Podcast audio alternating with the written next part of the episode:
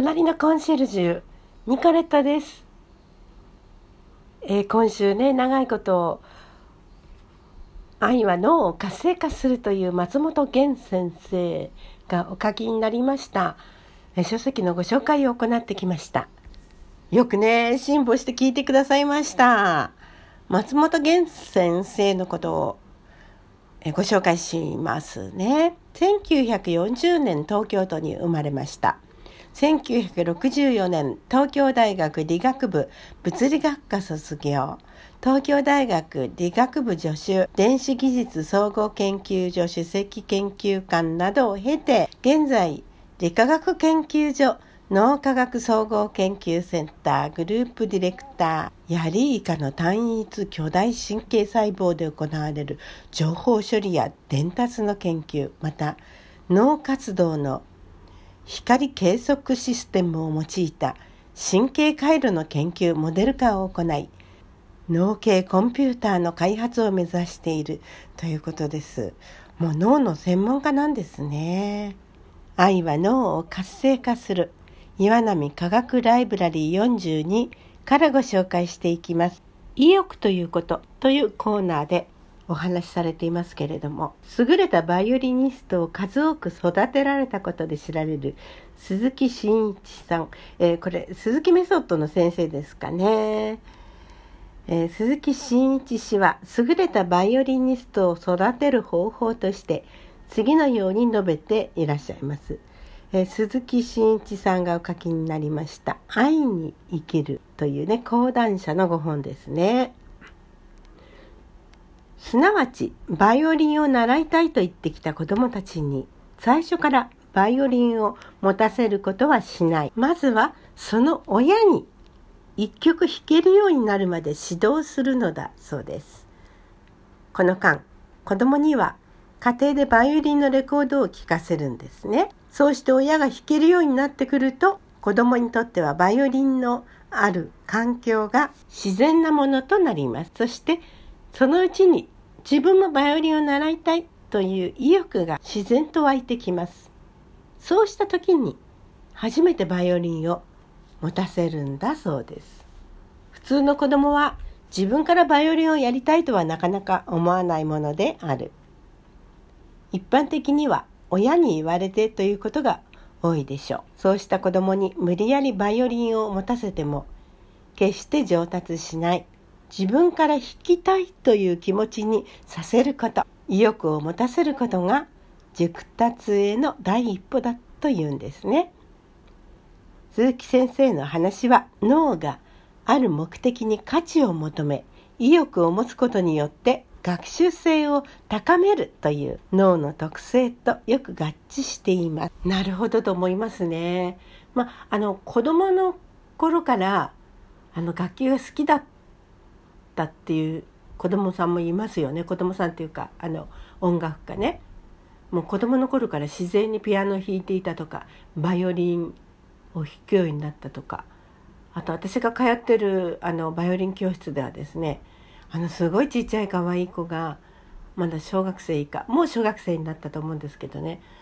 習いに来てたんですけど「どうしてバイオリンやろうと思ったの?」って聞いたらですねあのね僕の夢の中にねバイオリンを弾いている夢を見たのって言うんですよ。それでやりたくなったって言うんですね。そういう場合もあります。ちょっと付け加えておきますね。また別の例ですよ。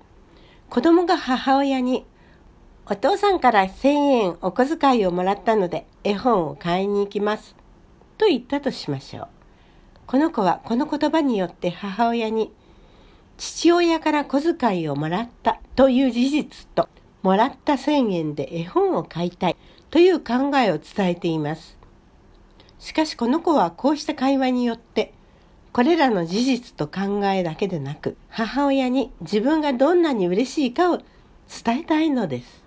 したがって母親がこの子の感情に焦点を当てた受け答えをしないでいると、この子は自分が母親に伝えようとした真意が伝わっていないと思い、自分が理解されていないと感じてしまいます。この時母親が、よかったわね。お父さんからお小遣いをもらって好きな本を買えて嬉しいでしょ？という趣旨の受け答えをすれば、心のやりとりの会話が成立し、この子は理解され、支えられている安心感を得るのです。こうすることによって脳は良い影響を受けて育っていくのでしょう。人を理解するということは、その人の発した言葉の内容を理解するだけでなく、その言葉を発する基盤となる感情を理解することなのです。大人ならともかく子供は特に言葉に出して言わないと思いは伝わらないってことはありますよね。え日本人の文化と心というところでですね項目で人の情報を担うものは言葉だけではない。特に感情の伝達処理には非言語的なものの果たす役割が大きい。西洋人はキリスト教を文化の基礎にしていることなどによって言葉に対する情報の依存度が高いと言われています。新約聖書のヨハネによる福音書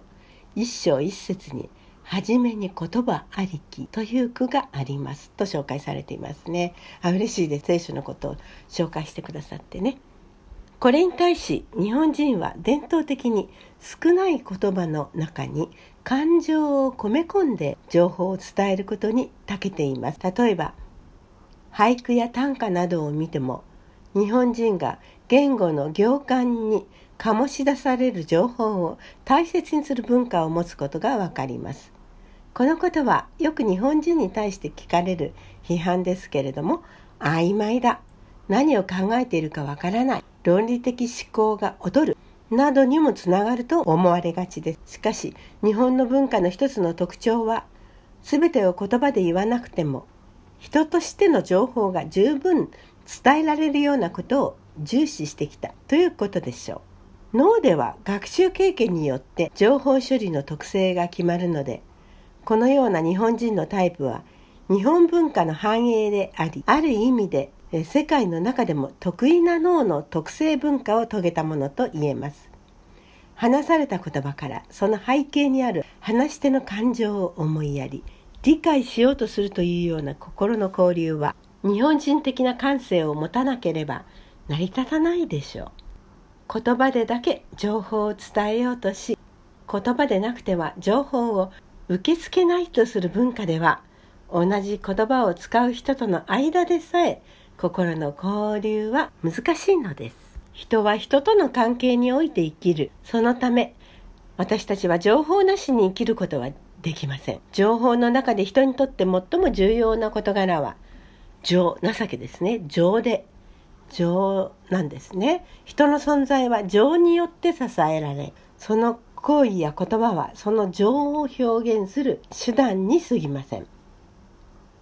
どんなにインターネットで事実や考えが頻繁に飛び交う世の中になっても事実や考えを伝え合う情報だけでは真の情報化社会とは言えません。人にとっての情報化社会とは人の心に潤いを与える。情の通い合う社会でなくては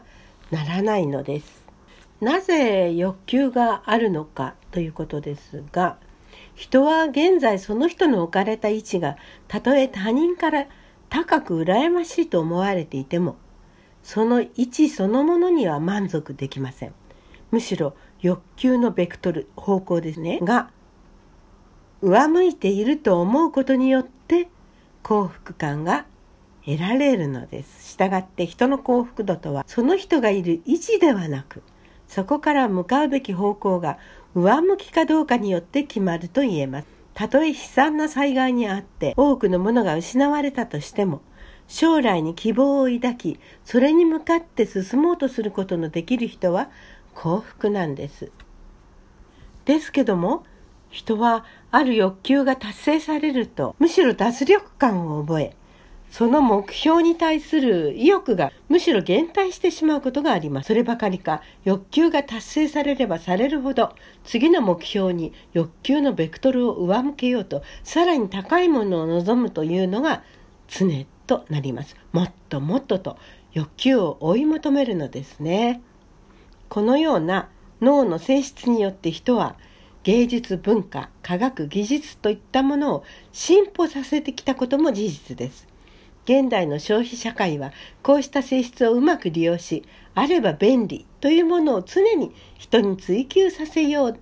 と進んできました。しかしこうした悪なき欲求の追求によって人は人としてなくてはならないものを失ってはいないだろうか。時ですね。生まれたばかりの赤ちゃんでさえ誰に教えられなくてもおっぱいに吸い付く欲求のベースは遺伝的に与えられているのです。我々の肉体を維持発展させるために遺伝的な欲求として食欲飲水欲睡眠欲などの生理的欲求が備わっていることはよく知られています。